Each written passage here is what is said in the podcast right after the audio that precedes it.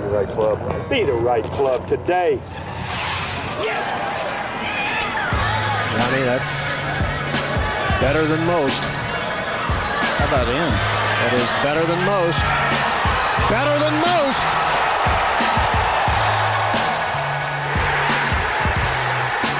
Expect anything different? Ladies and gentlemen, welcome back to the No Laying Up podcast. Soly here. Got an episode coming up with one of our young hitters, Justin Lower. Justin's got an incredible story. We go into great detail about uh, many, many, many, many, many years he spent traveling the world, playing professional golf, uh, hoping to get a shot at the PGA Tour, something he earned this past Corn Ferry Finals. And we go through uh, how he got there and the, the many events of his life that uh, that helped shape that. And a lot of people know Justin for uh, his story of uh, the tragedy that hit, his family when he was uh, just in high school, and he tells us that whole story and kind of bears his soul there, which was um, difficult, I'm sure, for him to tell, but we greatly appreciate him being so open and sharing uh, sharing his story with the listeners. No Laying Up is brought to you by our friends at Precision Pro Golf. Precision Pro is proud to announce the next big thing in golf technology. It's the long awaited Ace smart speaker. It is a groundbreaking portable Bluetooth speaker that reads distances to you over top whatever sweet tunes you got, you know, banging through your phone, whatever you're listening to while you play golf. Uh, we used this a lot when we were in Michigan. A few of the rounds we went out for extra holes, going out stuff that we weren't really even filming. We use the A speaker. I use it here when I'm back home uh, here riding around in a cart. I like to walk, but you know, it, it fits great in the cart. It's not just a speaker, it stands for Audio Caddy Experience. It's a truly great tool. It help it can help you know your distance and swing with confidence. Every golfer has dreamed of having their own personal caddy. The Ace is exactly that. It's your personal caddy. It speaks to you with GPS distances to the front, middle, and back of the green or customizable layup zones. The Ace Smart Speaker is available for only $149.99 or by making four easy payments of $37.50 using Afterpay. So add sound to your round by going to precisionprogolf.com or amazon.com. Perfect gift for yourself or the golfer you know. You'll never second guess your distance. You'll never second guess adding the audio caddy experience to your golf bag. Swing with confidence, hit more greens with Precision Pro Golf. Here's Justin Lower. 11 years of pro golf before making it to the PGA Tour. Any estimation on how many hotel nights, how many flights, rounds, practice rounds, any of that? Have you thought about any of that? No, I haven't. That's the first uh, first question I've been asked like that for sure. I could probably, if you give me a minute or two, I could probably figure it out. But well, I was going to ask also the the dollars spent on all that stuff too, but maybe you don't want to think about that one. it's all right off in the end. So no, but uh, no, yeah, for sure. It's it's been a long journey, but happy where I'm at for sure. Do you feel like a PGA Tour player yet? You've uh, you have three starts under your belt as official member. Do you, do you feel like one yet? Kind of. I have just as many uh, Monday qualifying rounds as I do starts um, as a member. So uh, uh, a little yes and no, but hey, I mean, it's been a long journey, but like I said, I'm happy happy where I'm at, happy for the opportunity that lies ahead for sure. So, well, let's eh, for listeners that may not be familiar, right? You you in this fall series, you uh, you were the 50th out of 50 priority coming from the Corn Ferry Tour, and we're going to talk about how you got there to begin with. But what's the fall been like for you? How do you get into events? What's it like, you know, with that priority number? What does that mean, and how does that potentially change over the course of a season? It was all kind of learning experience for me as well, just being that 50th guy and knowing exactly how many people are in our category, which I'm still not entirely sure of. Uh, but I was number 46 in our category. And I believe that was because of Jaeger and Bramlett and Mito all being, and Will, obviously, Zalatoris being outside of our category as well. So I think that's where the 46 number comes from. And then I, I actually went through the entire like who's available for each tournament, and I was number 200 on that list on the priority ranking. So, for those of you who are decent at math, um, if there's a field of 156 and I'm 200, I need 44 people not to play just for me to get into the field. This fall, I've uh, out of I think there were eight or nine official events. I played three. Uh, I was in Napa I got in Bermuda and I got in the RSM at St. Simons. And I have had just as many, like I said, Monday qualifier starts as I had uh, tor- as uh, tournament starts. I tried the Monday qualifier for Sanderson, Vegas, and Houston. Put up good scores in each of them, but as Monday qualifiers are, they're never easy, especially the ones in the fall where guys are either going through Q school at the same time and playing well. And it's just, uh, it's been a grind, but looking forward to the start of 2022 for sure. And so there, eh, correct me if I'm wrong. There's a reshuffle here at the end of the fall. What did you know? You you finished T17 at Bermuda. Mhm. Uh, what did that do for you as far as reshuffling, and, and what is what does your future uh, schedule look like? I moved up from 46 to 27. Um, our category got uh, one person smaller with Lucas uh, Herbert winning in Bermuda.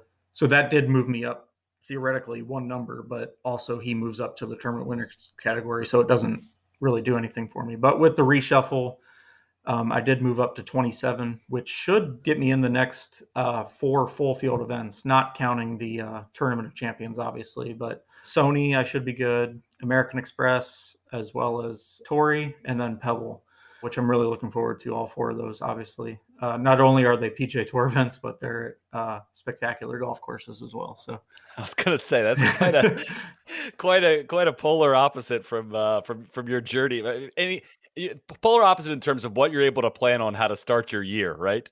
absolutely, yes, for sure. Well, what's it, you know, what's it like teeing it up as as a member? You know, are you did you feel comfortable out there in the starts that you were able to make this fall? Do you feel like, you know, uh, it's a weird way of asking it, but I was going to say, do you feel like you're supposed to be there? Obviously, you've earned your spot there, but I'm asking from an own internal mindset. Does it feel like, you know, you're ready to compete out there? Or what, what's this first few few months been like?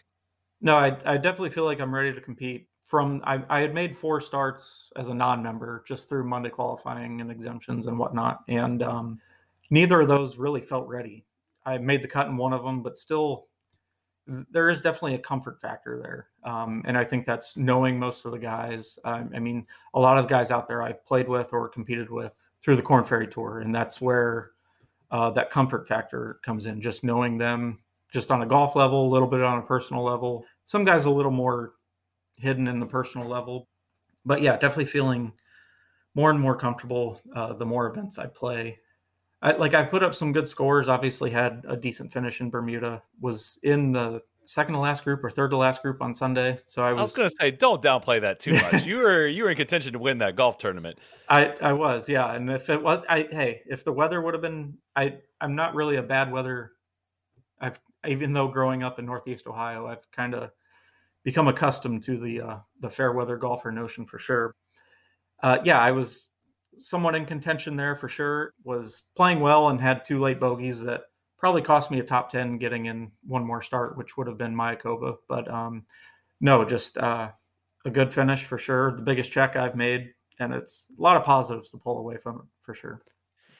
Are you able to separate out? You know, you you you led me right there, which I was going to go next. You said biggest check I've made. Are you able to not think about the money when you? And just to give listeners an idea, you're, you're it's basically 10x the purse that you are used to playing for. You know, a T17 finish paid you ninety nine thousand dollars in Bermuda. A T17 on the Corn Ferry does not pay ninety nine thousand dollars.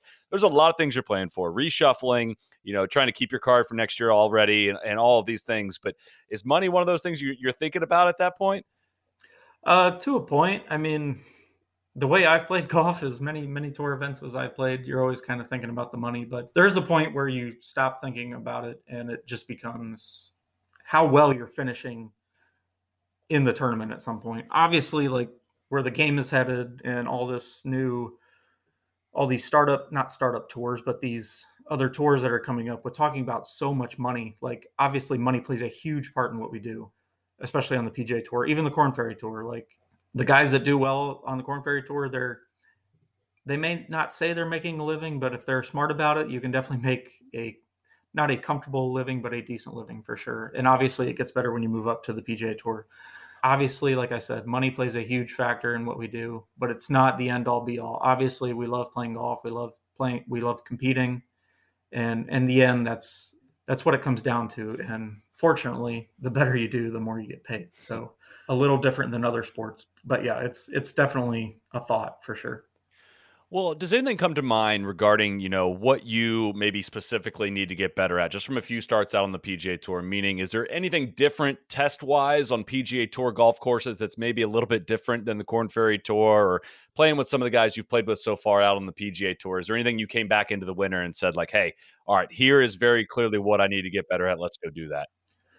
Yeah, just um, just consistency overall. The guys you see win on the PGA Tour and compete week in week out, they're very good at not only just like every aspect of the game, but they're good at the little things as well, like managing time, managing your body, your mind, uh, stuff like that. So, um, physically wise, um, I would say just from a, a, golf perspective, I would say getting a little better at playing on firm conditions. Uh, Napa was kind of eye opening for me on uh, actually how firm that golf course got, especially Friday afternoon. And I I struggled. I'll be the first to admit um, I did not play well that day and didn't really have a great mindset going in. So on the mental side is just having the right mindset each round and each tournament, um, and even breaking that down to each hole and each shot, um, and just learning.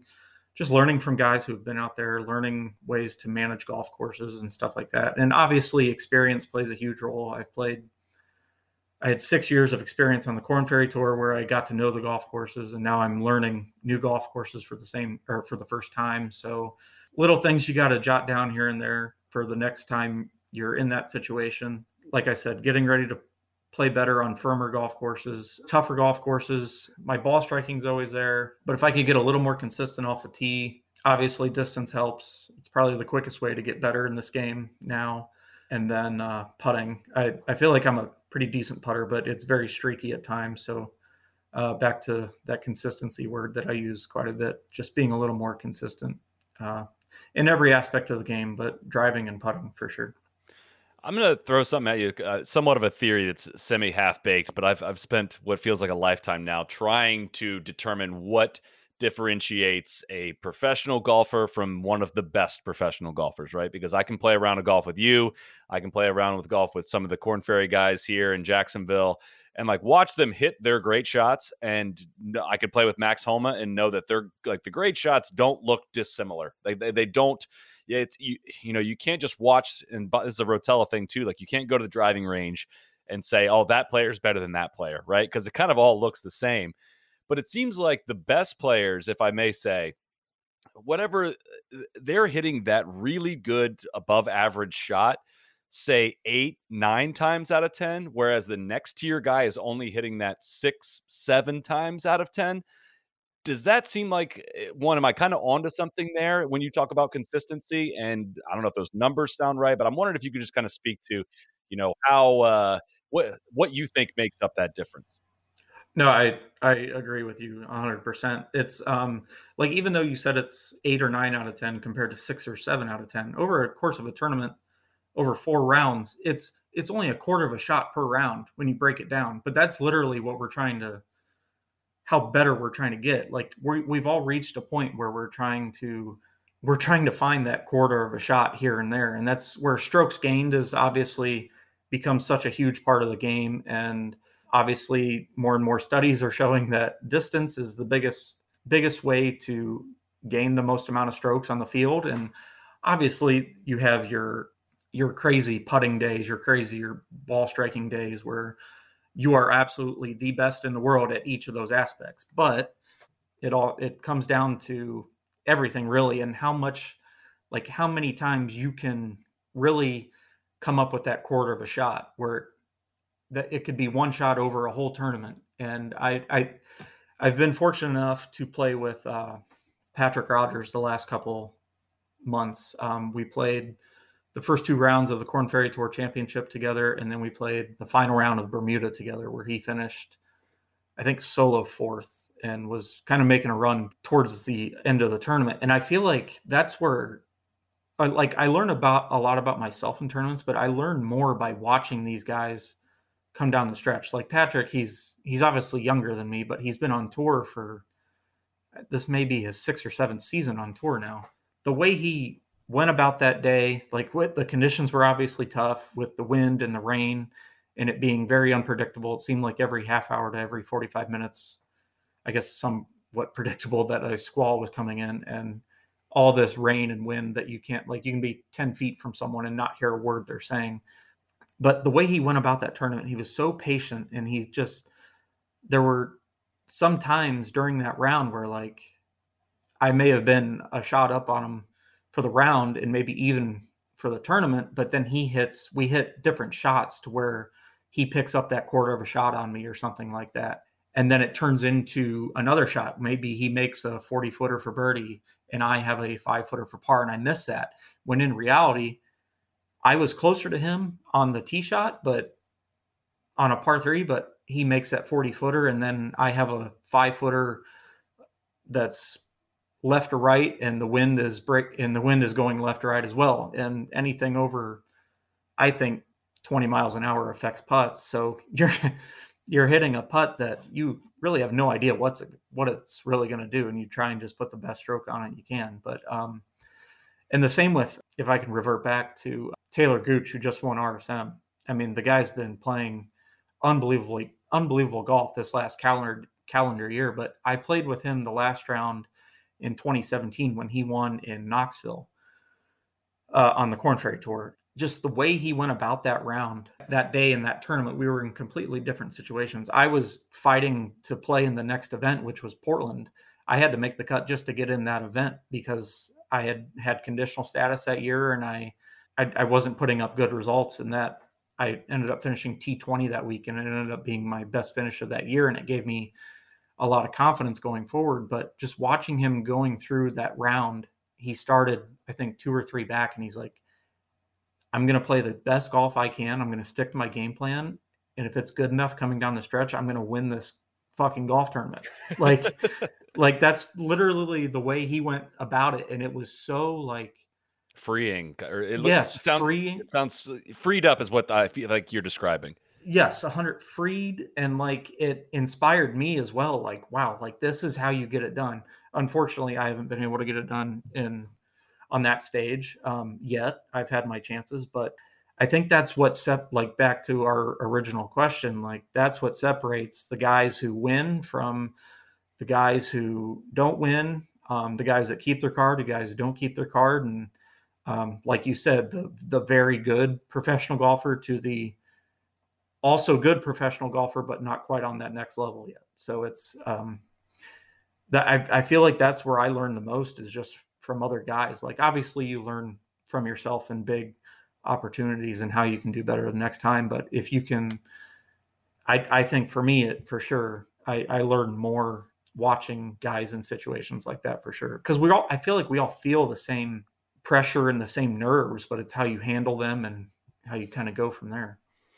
It's, and it seems like something that you can chant it's not something you can just channel right you can't just be like all right let's go play confident golf like that yeah. just it just doesn't work that way you know it might work on one week and then six weeks later that same approach just isn't the same thing and you said something too about just being like a, a, a few minutes ago about being in a better mental state and, and a mental uh, i don't know exactly what you were referring to there but what does that mean to you like what how do you how do you get in a repeatable mental state that's something that i struggle with is like dude, yeah, sometimes I'm like, I, I got it totally figured out. And then I got the mental side figured out. I got it. And then the next tournament, I am just like such a whiny little bitch to myself. no, I, I suffer the same thing. I mean, there are around, there are tournaments where like the BMW this year for me, um, the BMW program on the Corn Ferry Tour, I was 23 under through three rounds and like nothing bothered me. Like I'm playing, like you're playing, you're playing with two amateurs the first two rounds and my amateur, fortunately, we won the team event. So I'd play with them the third round as well. And nothing bothered me those first three rounds. Then that last round comes up and it's just me and another player. And it was, it's like a different mindset. And it's like, how do you separate that mindset from the mindset you were in the first three days where everything seems so easy? And that's, I'm still learning from that. I think it has to do with on the course stuff as well as off the course stuff. And I'm working that as working on that as well. Be flat out honest. I, I have been in therapy since um, 2019, just dealing with anxiety, um, pressure that I put on myself on the golf course, off the golf course, social situations, as well as self-esteem issues um, that I fight with.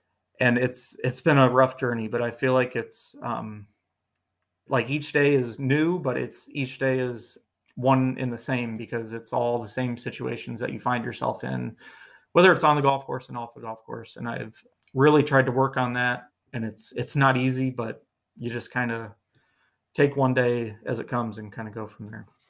Two things in relation to that. One, what what what triggered you, I guess, to to seek out therapy, and and and two, what what have you? What if, if there's a way to sum it up? And I'm sure it's probably pretty complicated, but sum up what you think the big some of the biggest takeaways are uh, that you've had from uh, that therapy that you sought out. What originally made me seek it out was probably just wanting to be. So I the one of the big issues I I struggle with is my self worth does not match my score on the golf course or a finish in a golf tournament or a finish on a money list, a points list, anything like that. That is something I've struggled with, still struggle with it to this day. And then a takeaway that I've gotten from all this is anything that you feel coming in, think of it as like a wave on an ocean that it may come in, it may feel like it's hurting you, it may feel like it's going to just be there forever, but eventually it goes back out. And then another way of thinking like a stream or a river, like something bad may come up and be right in front of you, but that river always keeps going. And that bad thing or bad thought or bad situation, it always goes away theoretically. And then something good is always on the horizon. So a big believer in like things happen for a reason, both good and bad. So yeah, just to go back to the first question, just I I, I wanted to be happier off the golf course and happier on the golf course as well. And I think they're one and the same. When you're content on the golf course, you seem to be content off the golf course. And then both, when you have your off the golf course life figured out, I feel like being on the golf course is much easier and it seems to flow a little more, in my opinion. So. A quick break here to share a bit of intel that we received. You've heard us talk a lot about, you know, us being brand ambassadors for Elijah Craig Bourbon. We received word Max Homa a new brand ambassador for Elijah Craig Bourbon, one of our favorite golfers, repping one of our favorite bourbons, our favorite bourbon. This is not even one of our favorite bourbon. This is my favorite. From small batch to barrel proof, there's an award winning tradition at Elijah Craig. They won best small batch bourbon at the San Francisco World Spirits competition a few years ago and won double gold at this year's competition. Even their new straight rye whiskey was named a top 10 whiskey of 2020 by Whiskey Advocate. It's not only celebrated by experts, it is enjoyed by all, especially those of us here at No Laying Up, and especially by Max Homa. Visit ElijahCraig.com, enter your zip code to find their bourbon at a bar or a store near you. No Laying Up is brought to you by Elijah Craig Kentucky Straight Bourbon Whiskey, Bardstown, Kentucky, 47% alcohol by volume. Elijah Craig reminds you to think wisely and drink wisely. Let's get back to Justin Lower if I may say, and you can you can speak to this as someone that has battled pro golf as we mentioned for over a decade now, like so much of what you guys go through is stressful one and there's so much failure along the way and it, failure can be defined any way you want to define it and you know a a t25 may not be a failure to you one week and the next week that may be a failure but it is I, I, guess one one question in relation to that what percentage of tournaments do you feel like you walked away feeling like you feeling like you didn't fail?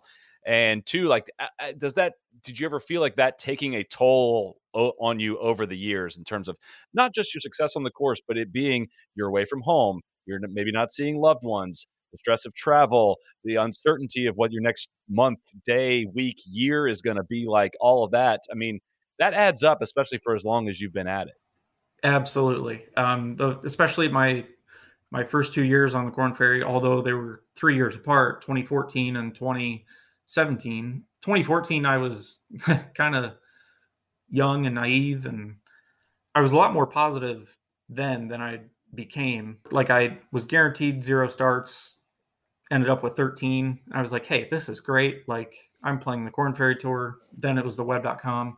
I felt just so much more confidence about just every part of my game, even though I wasn't really playing well. And then 2017, I was in the same category, like zero guaranteed, turned it into 13 through Monday qualifying and an exemption here or there. But I handled it differently both times, like not knowing where the next start was and how that turned into having to go to a Monday qualifier when I've never seen the golf course and because I had made the cut but couldn't get there in time in the previous like the previous week and it just it was so frustrating and then I finally get these guaranteed starts but then I'm actually playing full seasons and not not knowing some of the golf courses, not knowing some of the travel, especially the international travel on the Corn Ferry Tour, it can be not easy. There's language barriers, there's monetary issues like exchange rates, stuff like that. Um, and then just like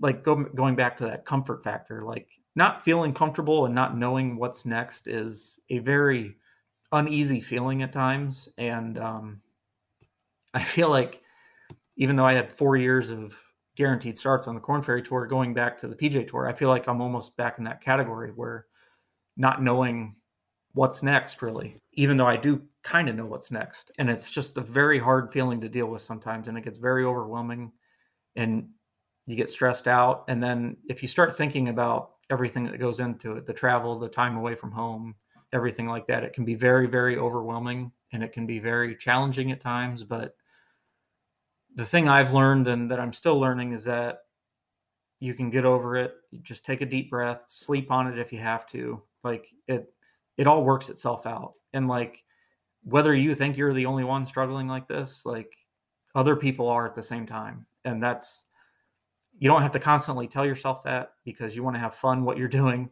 and whatnot. You don't want to think of the struggles all the whole time. But if you can just kind of wake up and just kind of take the challenge of the day on and be happy with where you're at, I think you're you're good to go in my opinion. So. Well, and I feel like I hear this from from pro golfers too. Is like you know even Justin Thomas talked about this on the podcast this week, uh, this uh, this quarter. He was saying, you know, like look at my job. Like I travel the world and play the best golf courses. Yet like I wasn't in a good mental place, and like that oh, like that effect can because a lot of people listen to this might say like, oh boo hoo, like you chose this career and you play golf every day and all that. Like I don't feel bad for you uh like that's that's what i hear i read that online at times but like that can almost double down on you i feel like where in terms of why am i pissy why am i down today like look at what i get to do for a living and it, it like almost has a, a, double effect more than it like brings you back to reality have you experienced that at all a hundred percent and that's that like uh, trust me i'm not complaining about my job at all it's an unbelievable job and i've had this conversation with guys like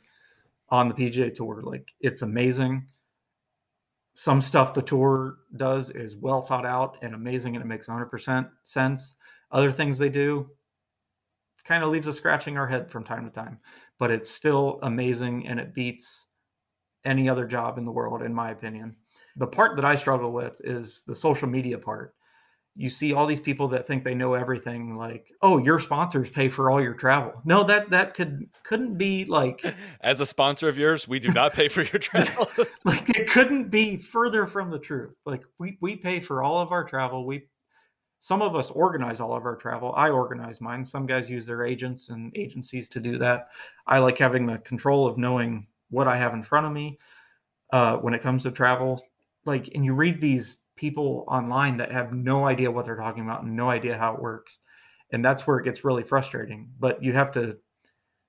I, I read some uh, PGA Tour players say if you have social media accounts and you have a tweet or something written out, think before you push tweet. Like, do I really need to send this? Do I really need to put myself through this potential argument that will come up do I really need to put myself through this? Is it worth the time? Is it worth the effort? Is it worth the agony over it? Probably not. So just look at it, laugh at it if you can. Maybe get a little mad at it, screenshot it, send it to one of your buddies. Like, look at this idiot. Like, he thinks we get everything paid for.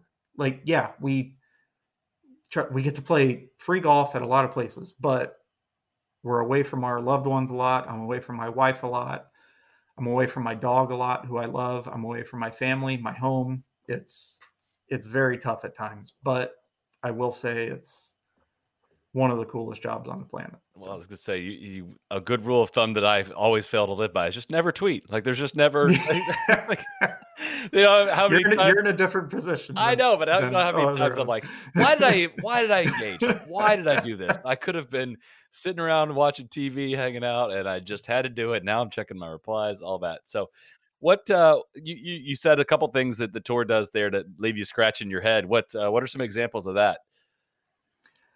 Uh, yeah, I don't want to. Let's get you in trouble. Let's do it. Yeah. uh, I hope I don't get a a PR call after this, but no, it's just like now that I'm thinking of it, I can't really think of anything. But some some stuff makes perfect sense. Like it could be as simple as the food and player dining, like nine and nine proams. They're the coolest thing ever. I think they're they they benefit us. They benefit pro. They they benefit caddies. They benefit the actual AMs playing in the pro AMs. For listeners' like, sake, that's you for a pro am day. They play nine holes with one pro, swap over to the other side, play nine holes with another. Your guys' energy levels higher. You get the full experience of playing with someone in nine holes. You don't need to play all eighteen, and no players love it. And yeah, I love those two. And then you get two.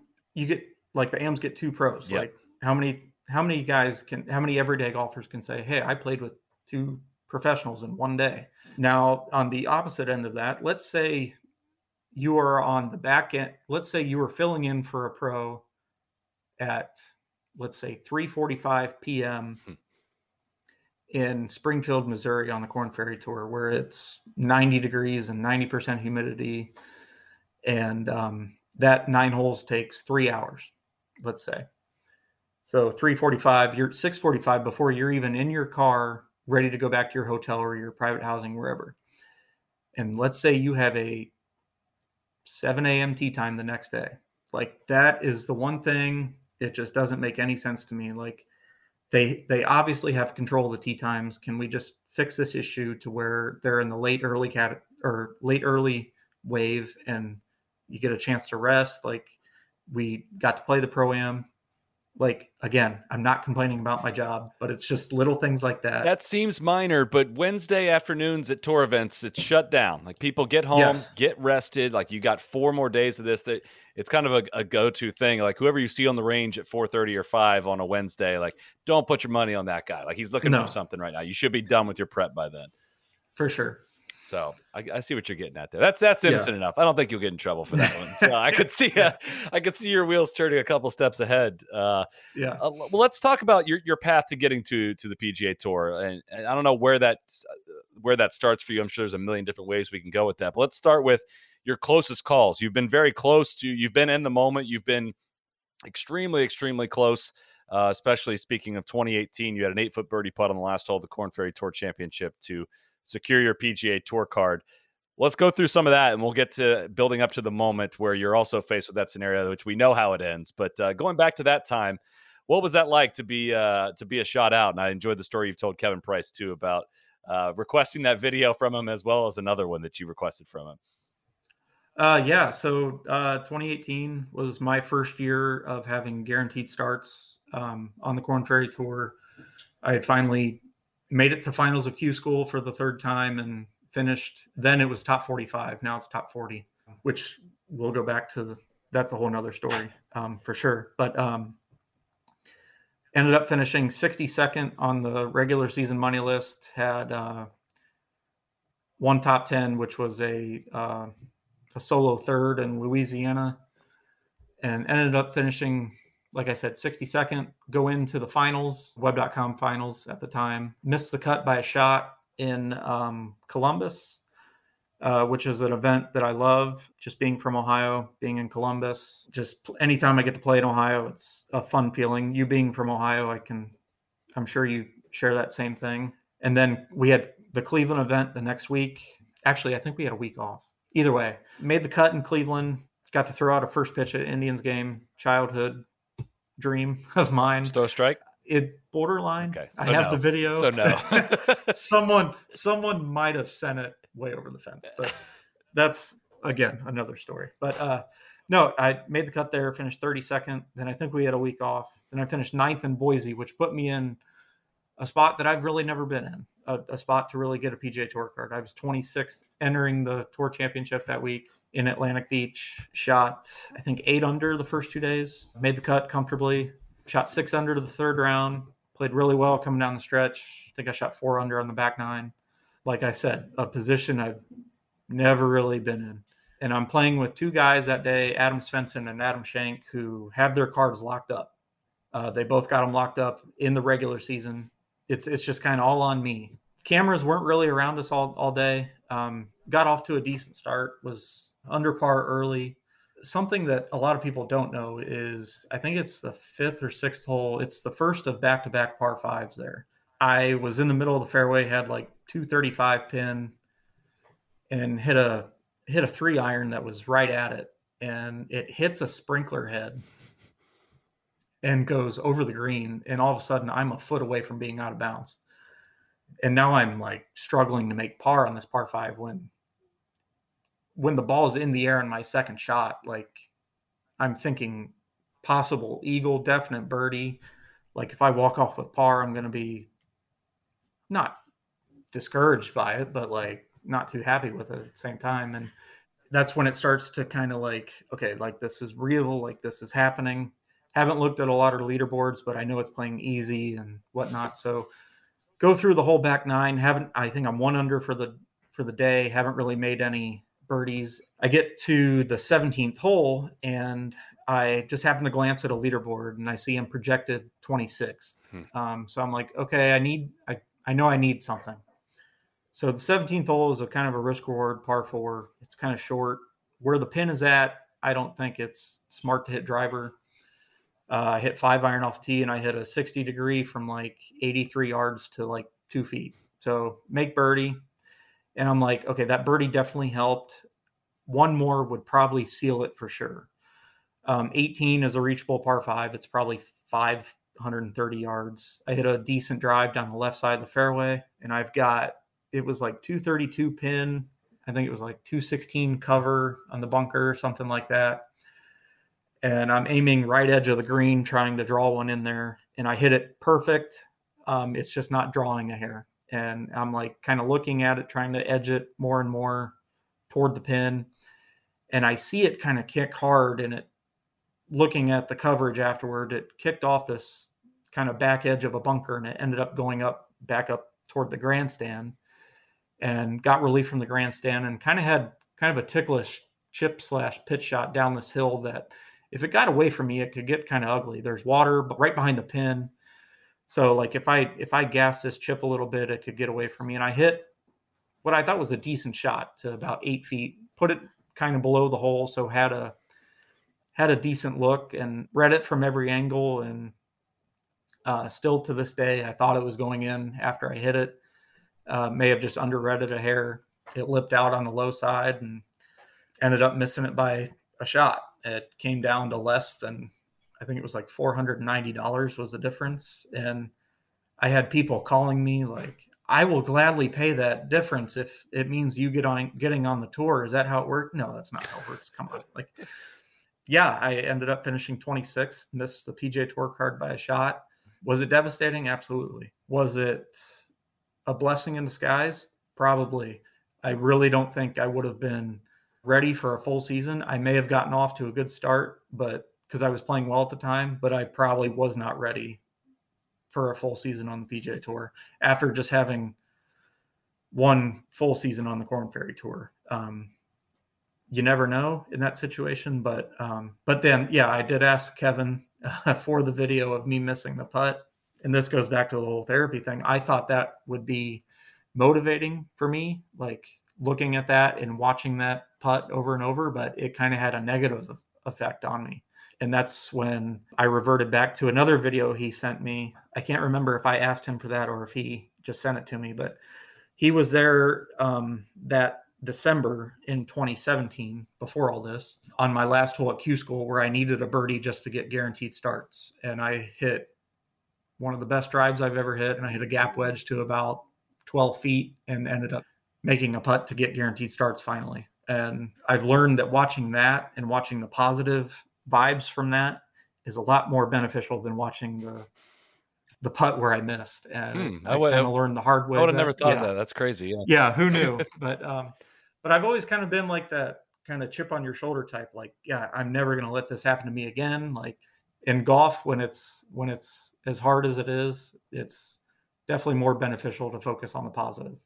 Yeah, 2019 happened. Um, yeah, then COVID happened, and I think I I think I may have gotten my card had there been promotions to the tour that year. Obviously, we had a mega season. I think 46 events. I think I played 40 of them which is insane, two, by the way. yeah, over two years. I mean, it's it's oh. it's crazy to think of, and it was just so crazy. Like this past year, watching guys like play so well and struggle to move up, and guys not playing well and struggle to move down because there was such a big dispersion in the points and it was such a grind and came came up again came up short again in the uh in the regular season. Definitely had a chance coming down the stretch. Um, had I played better in some of the final events, probably didn't handle it the best, uh, especially in Omaha. But knew my game was in a good place. Uh, maybe not trending, but definitely in a good place. Uh, and then mentally, I was in a good place as well. And the script was a little bit different this past uh, summer for sure. So.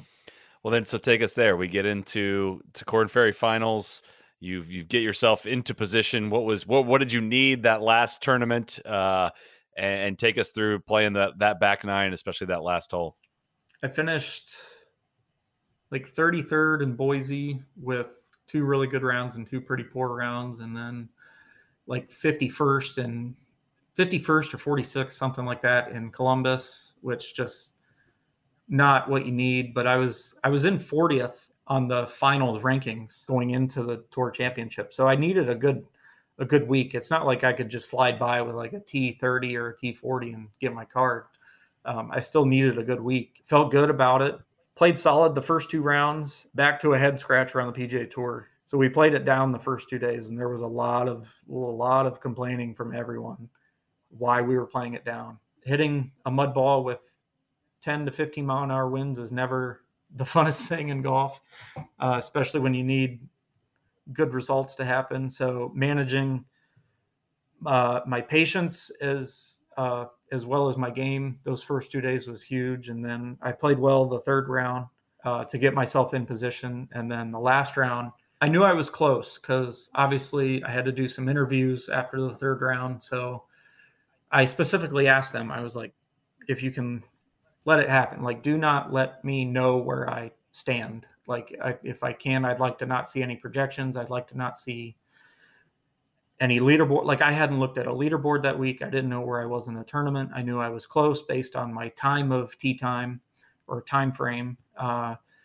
and um, obviously doing the interviews. How hard is that to avoid all that? I mean, I, oh, it's I, even if you're trying, I don't know if you that, that seems like harder than actually making it because there's standard bearers, there's leaderboards. Uh, yeah, yeah, standard standard bearers are not that bad because they just tell you whether it's whether you're under par or over par. Basically, the leaderboards are probably the hardest part. I do feel like they're strategically placed. Um, and they're blue. Blue is very inviting, and they're big. They're electronic. They're bright. So it's you see them. Um, it's the it's the hardest thing to do is when you're lining up a putt and it's in your field of vision and you're looking at it and you're like, okay, you have a 10 footer for birdie here. You need to focus on this. You do not need to look at that leaderboard right now. Like this is something that I go through. I I know I can't be the only one. And then looking at the app is the hardest part. Even though the PGA Tour app isn't always the best, it is really our only way to get like up to date live action, especially on the Korn Ferry Tour. That was the hardest part, not looking at that as well, not because it, it has a projection leaderboard there. It has an actual leaderboard. So it, it has everything at your disposal. So it takes a lot of self discipline to not do it. I locked like the app on my phone that week. Um, I was not allowed to look at it. I thought I did a pretty good job of all that.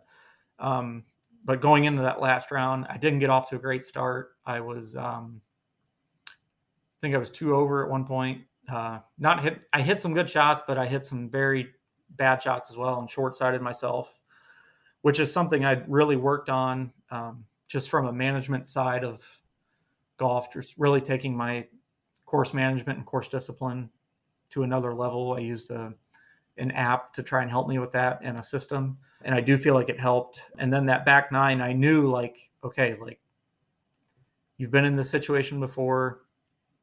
You're definitely a more confident golfer. You're a better golfer.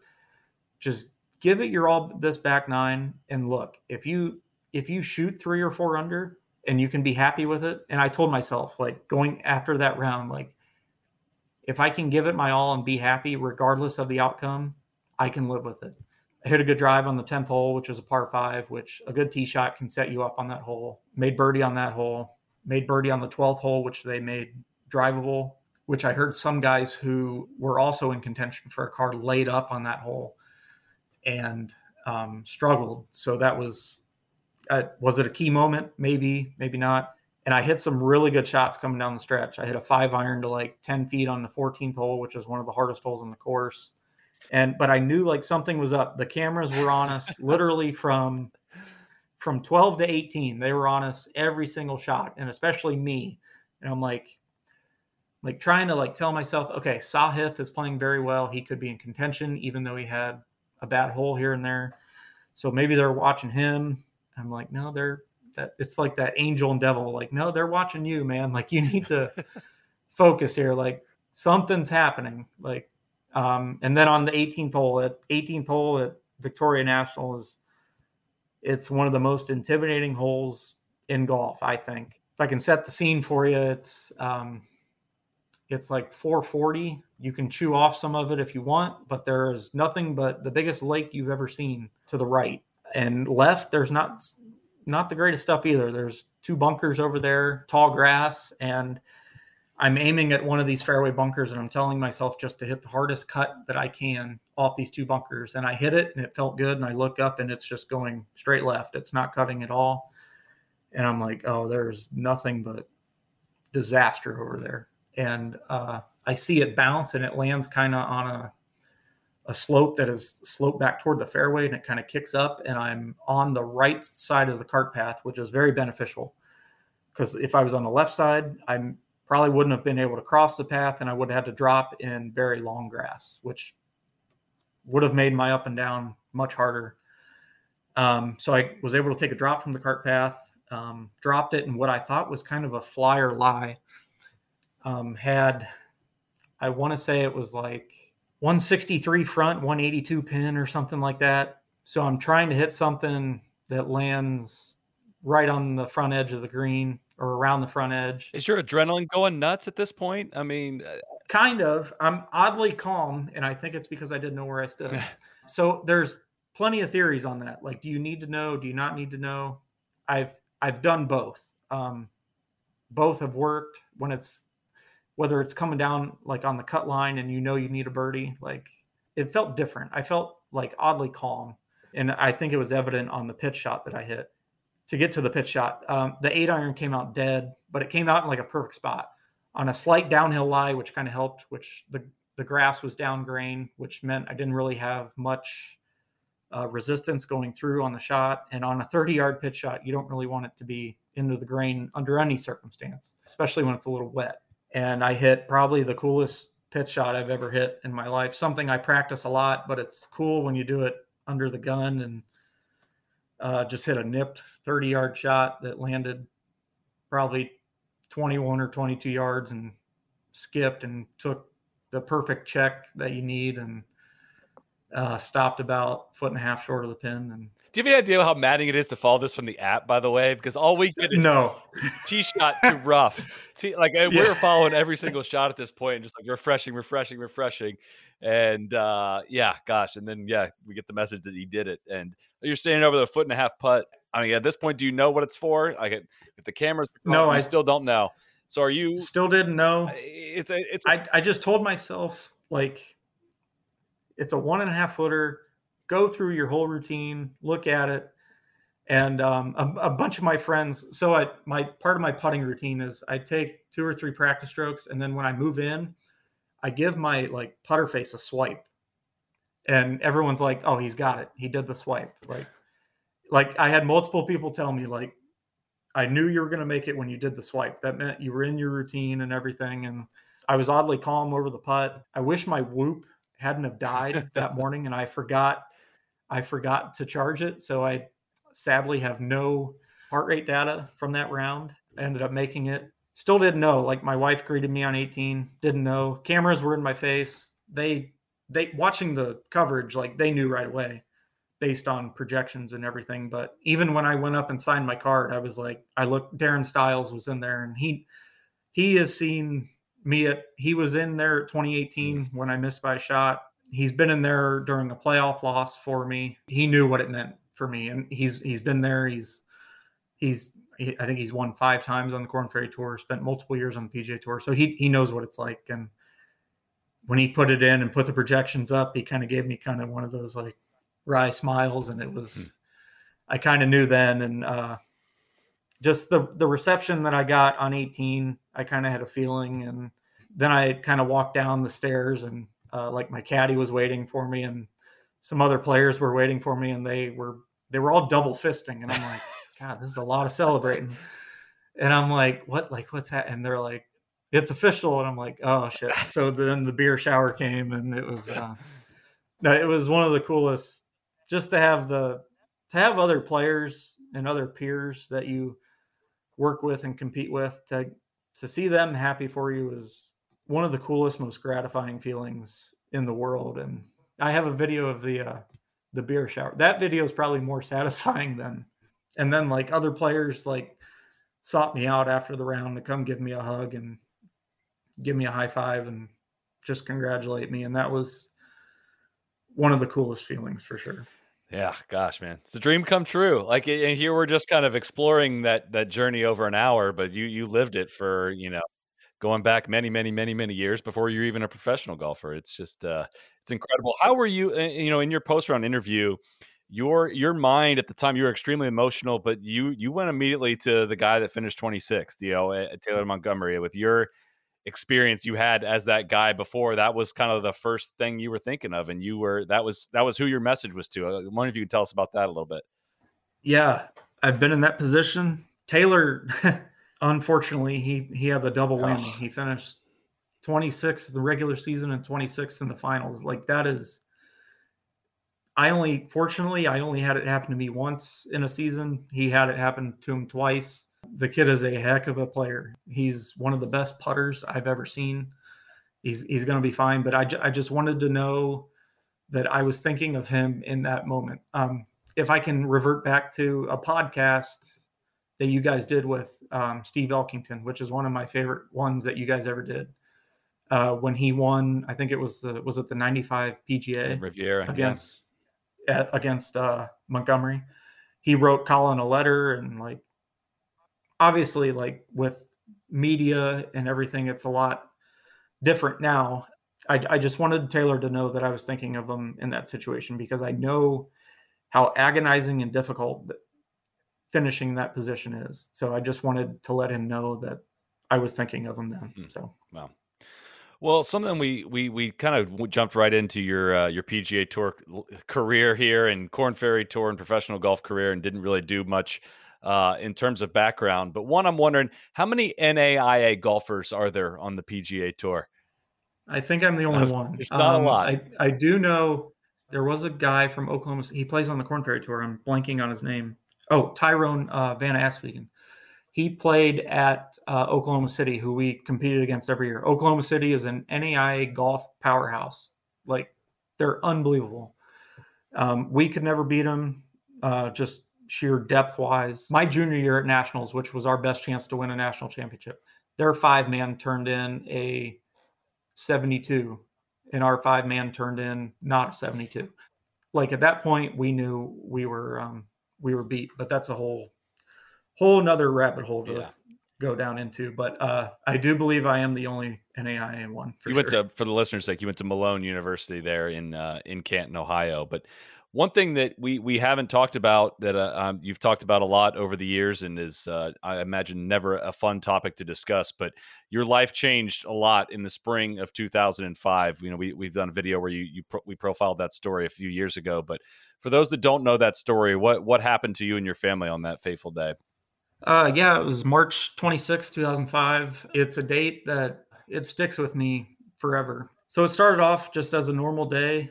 It was a warm spring day in Ohio. It probably got up to 60 or 65 degrees. So golf courses are packed. People are out of hibernation from the winter. A lot of people wanting to catch up on their golf game. And my dad dropped me off the golf course and he said I'd pick you up later, like close to sunset or so. Um, that was the last time I saw him and my younger brother. Around, I want to say, four forty-five to five o'clock, somewhere in there. They were on their way to come pick me up from the golf course on probably a nine, no, not even nine mile, eight mile journey from my grandpa's house in Marshallville, Ohio, to Lyons Den Golf Course in Canal Fulton. My dad, who was intoxicated at the time, blacked out behind the wheel and lost control of the vehicle, and the car had gone across a lane and hit a hit a ditch and flipped up and hit a telephone pole and landed on on the top of the car and uh, killing my brother instantly and my dad shortly after. Um, and uh, I was still at the golf course when this happened. I had a cell phone for emergency use only. Mom called me multiple times. She's like, "Where are you at?" I'm like, "I'm still at the golf course. Dad hasn't picked me up." And um, she knew. I, I don't know if that's it's the mother's intuition or not, but she knew from the time that I was still at the golf course that something was wrong. She hadn't heard from my dad in what was becoming a longer and longer period of time. We ended up. She came and picked me up from the golf course, and we went home which was only a 10 minute ride from the golf course to see if maybe he forgot and he wasn't there. And then we went back to the golf course to maybe see if he was running late and that maybe his cell phone had died or something like that. This is in the age of flip phones and kind of the brick small phones and whatnot. So it's, I don't, reception isn't great at times. So maybe we thought his cell phone had died or maybe we could intercept him or something like that. And, uh, we get to the golf course and the owner is there, Andy Lyons. He's like, no one has been here since you guys left. And um, then we go back home and my mom receives a phone call. Or no, sorry, she makes a phone call to the American Legion in Marshallville, Ohio, which was the last place my dad was. And they said that they had heard of a car wreck on Marshallville Road, which is the road that leads to Canal Fulton from Marshallville, that it was a single car accident.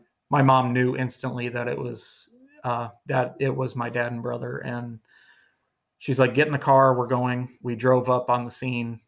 Uh, there were ambulance there. There were cops there. It was basically dusk at this point. Like sun was going down. We had to convince a bystander who was directing traffic for the police that to let us go through because he told or the police told him not to let anyone through. And we're like, look, we know those people. They are our family. Yeah, to see the the car and the ambulance and everything. It's image that is burned in my mind uh, permanently. Um, it's something I deal with uh, from time to time. Uh, I, I really don't think I got over the trauma of it, which is something I probably deal with in my personal life uh, today and something I struggle with from time to time. But um, it was a horrible, like, next, like, four or five hours. And, like, that night, like, just coming home and like people being at our house, like loved ones being at our house there to comfort us. But like it was just like I remember trying to go to sleep that night and I'm like, there's like I can't like I just don't know what else to say. And um it, it changed my life completely. Um golf was my safe haven. Um going to the driving range and going to the golf course became therapeutic for me like just going and hitting ball not even thinking of like swing mechanics or anything like that or results just like the mere motion of just hitting golf balls like it was just something that really helped me through it like i i suffered socially from it just like kind of like a not like a why me but like uh like i can't believe this happened to me i have to i have to grow up quicker than everyone else and um, it was just it was very difficult for me to fathom and my grades suffered. My golf game didn't suffer. I progressed probably even more because I used it as motivation just playing for my dad and my brother. My dad was someone who took me to golf tournaments and he was always there for me and someone to talk to after golf tournaments, before golf tournaments. And I didn't have that anymore. Like I said, I've always just kind of chip on my shoulder type and I used it as motivation for sure. I, I, I never got the looks that I thought I would get. I, I won states individually my senior year in high school. I thought I was plenty good enough to play in the Division One level, but never got the looks because of probably my grades because they suffered. And honestly, I I'll be honest with her. I did the bare minimum to pass to make sure I was eligible. I didn't want to do anything else other than golf and hang out with my friends who were amazing in this time. Ended up at Malone University and Coach Ken Highland, who is one of the most influential people I've ever met in my life, uh, still to this day, he gave me an opportunity to play, an opportunity to go to college. Yeah, graduated in four years, and I, I worked really hard on my golf game, really hard to graduate with a degree, with a major and a minor as well, and um, the rest is kind of history, I guess. So. Yeah, that that answers more uh, all my questions and more i think related to that I, I, appreciate you you sharing that i know uh, no matter how many years roll by it can't be any easier to to discuss and and uh, and relive but it uh, it is a part of your story now right i mean it's you know you've you've talked about some of the therapy you've done and then and you know what that has done to you on and off course and uh, that that's that's a huge huge part of your story and something no one should ever have to go through but uh, um, with with with that in mind as we as we turn towards you know the 20 into the new the new year do you have specific goals? Do you have specific goals that you're ready to share internal external uh, or you know do you set annual goals? What's that look like? I, I do set annual goals um, one of them is to just they're kind of, some of them are vague, some of them are very specific. Like one is to make the FedEx Cup playoffs, just finish in the top 125. Um, another is to win, obviously, but um, another is to just improve daily, learn as much as I can. One of my goals is to become a little more like outgoing when it becomes when it's when it comes to talking to other players, like especially guys who have been out there a while um, luckily, I know more of them now, but um, just wanting to talk with them more and learn as much as I can. Um, something I share with people are like, I, I, I love this game and I want to see how good I can get. And I, like I said it in my interview after the last round of the tour championship, like, I don't think this is it. Like, there are multiple guys that get to the PGA tour and kind of fizzle out and that's it. Like I don't want to be that person. I want to work harder and, and I, I like improve and I want to see how good I can get on a professional level and how good I can get at the game of golf and how like I want to show that I can compete and really belong with the best in the world. Obviously like I'm a little behind in that category like I like I always think of like me and Rory's like careers. Like we're the same age basically, but we have had completely different careers. Yeah, give or take. It's, and it's, pretty. Yeah, yeah. like it's just you had the same amount of Masters titles. that's that's low. That's that's low. for I, like I know. No, I know for sure. But um, like I'm a huge huge fan of him. Like, and I I've looked up to them even though we're the same age, and some of them I'm even older than. Like I've looked up to like the way they go about the game. And I just I I I want to see how good I can get. I bought a TrackMan, whether or not that'll help. Um, I do think it's helped already. I bought it before Bermuda, so that um, I think paid for itself. So I'm learning there. I just think it gives, I think it gives information that is invaluable to a professional golfer. So I'm I'm taking steps to really trying to see how good I can get. One of my things, and it's it comes from that self esteem issue that I've talked about, is seeking players out and or other players out and seeing like knowing that if I have the freedom to pick their mind, like how what can I learn from them and how good can I actually get? And if I can make a long career of being on the PGA tour, great. I, I just want to really see how good I can get. So at a certain level, doesn't Bermuda check a lot of those boxes in terms of like you you've I mean you didn't win Bermuda, you were there though in in contention. So You've never been in contention on the PGA Tour prior to that, but yet you have done that now. Doesn't does that help you roll forward with like, well, now I know that I there has to be something back there for all the years that you play of like wondering like, hey, can I actually compete with the at the highest level for this like a PGA Tour golf tournament? Now that you've done that just the one time, doesn't that get rid of some doubt in terms of whether or not it makes it if you say I want to win this next year, that makes that so much less outrageous of a statement, right? Mm-hmm. Oh, that, for sure. I, I took a lot away from that event, and it like one of the things I may have to get over is being humble. Like yeah. you said it earlier. Like don't like don't be don't downplay that. Like you like I was there, like I was, but that's part of like just who I am. I'm very humble. I don't like talking about myself. I don't like talking about what I've done. I've done a lot, but at the same time, I really haven't done a whole lot compared to others.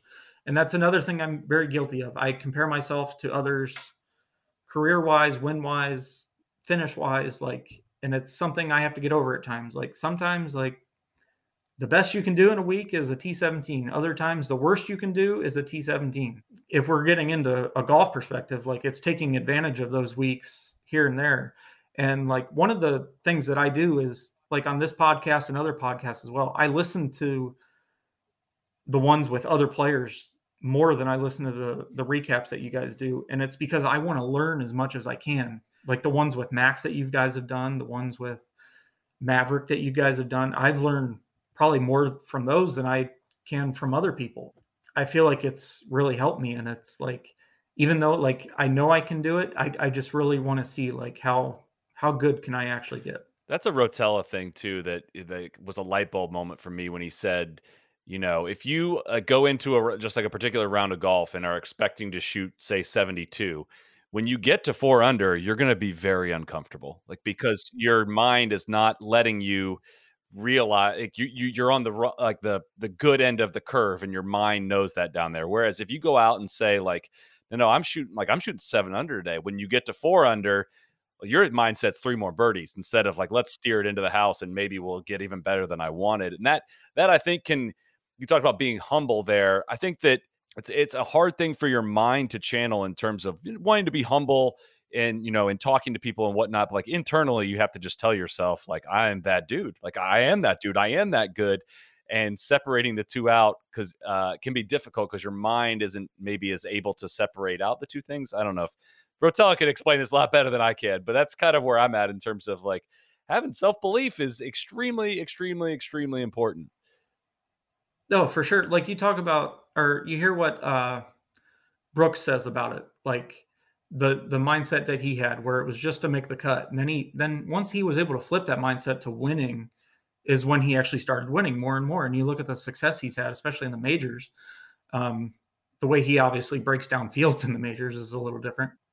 That's that's the mindset that you have to be in, and that is the hardest mindset to get in, I think, because like you said, like way earlier in this episode, it's very hard to walk away from a golf tournament when there's only one winner and not think that you're quote unquote a failure. Like, yeah, you did fail not to win, but it may be like a solo second or a solo third or a top 10 even could be your best finish ever. And that's something that's where you have to take the positive and be like, okay, I'm going to do that the next week. And then that solo, that top 10 that you are wanting like okay i'm i'm trying for a top five this week i'm trying to win this week and that's where like you have to keep building on that and that's where obviously experience helps with that so getting in more events and getting in more situations like that helps more and more but um uh, it's ever evolving. It's never, it, you know, it's oh oh, hundred, yeah. There's not a cheat sheet to it. You can convince yourself you're going to win, but how does that help you if you actually end up on the cut line, right? Are you how does that prevent you from getting down on yourself and, and, you know wondering what the heck why the heck you're down there and all that stuff? It's it's uh it's, it's so complicated but we're we're gonna get you out of here on the on the biggest maybe the toughest question i've got to ask you. You list major league as one of your favorite movies but i need your review of major league 2 because it was one of the few vhs's i had or was the, the vhs that stayed in the vcr as a kid and i've seen it maybe a hundred times but i need to hear your review yeah. of major league 2 it's not as good as the first. Oh, damn it! See, I love to only because I've seen it so many times. But I, yeah, no, it's it's good, but it's just not. The first one is just the quotes and the every. It's it's just such a classic, and just being, even though it wasn't really even filmed in Cleveland, I think it was most of it was filmed in Milwaukee. Um, just um, just being that it's the Indians and everything, and the lovable losers and all that. Like it's just I don't know. It just makes it more and more fun and how uh like the owner's story or the owner's plan backfires on her and everything and it's just it just makes it that I much better. To, I need to rewatch opinion. that as as an adult. But uh, yeah. Well, Justin, we're glad to finally have you on, man. It's been a pleasure following your journey over the years and rooting for you, and we are so thrilled for uh, the success you've had and are going to continue to have. And thank you for uh, I, have been dragging my feet having you on, and that's my fault. But thank you so much for coming on and sharing your story and perspective on things. Greatly appreciate it. And I'm sure listeners appreciate and we'll be rooting for you in the coming year. No worries. Thanks, Soly. Thanks for everything you guys do. Um, as a fan of golf, you guys are very good. We're not we're not making you obligated to say that, but thank you. We appreciate that. So, cheers, man. Take care. Yeah. See ya. Be the right club. Be the right club today. Johnny, that's better than most.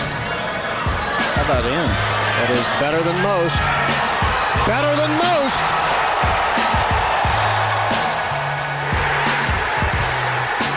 Expect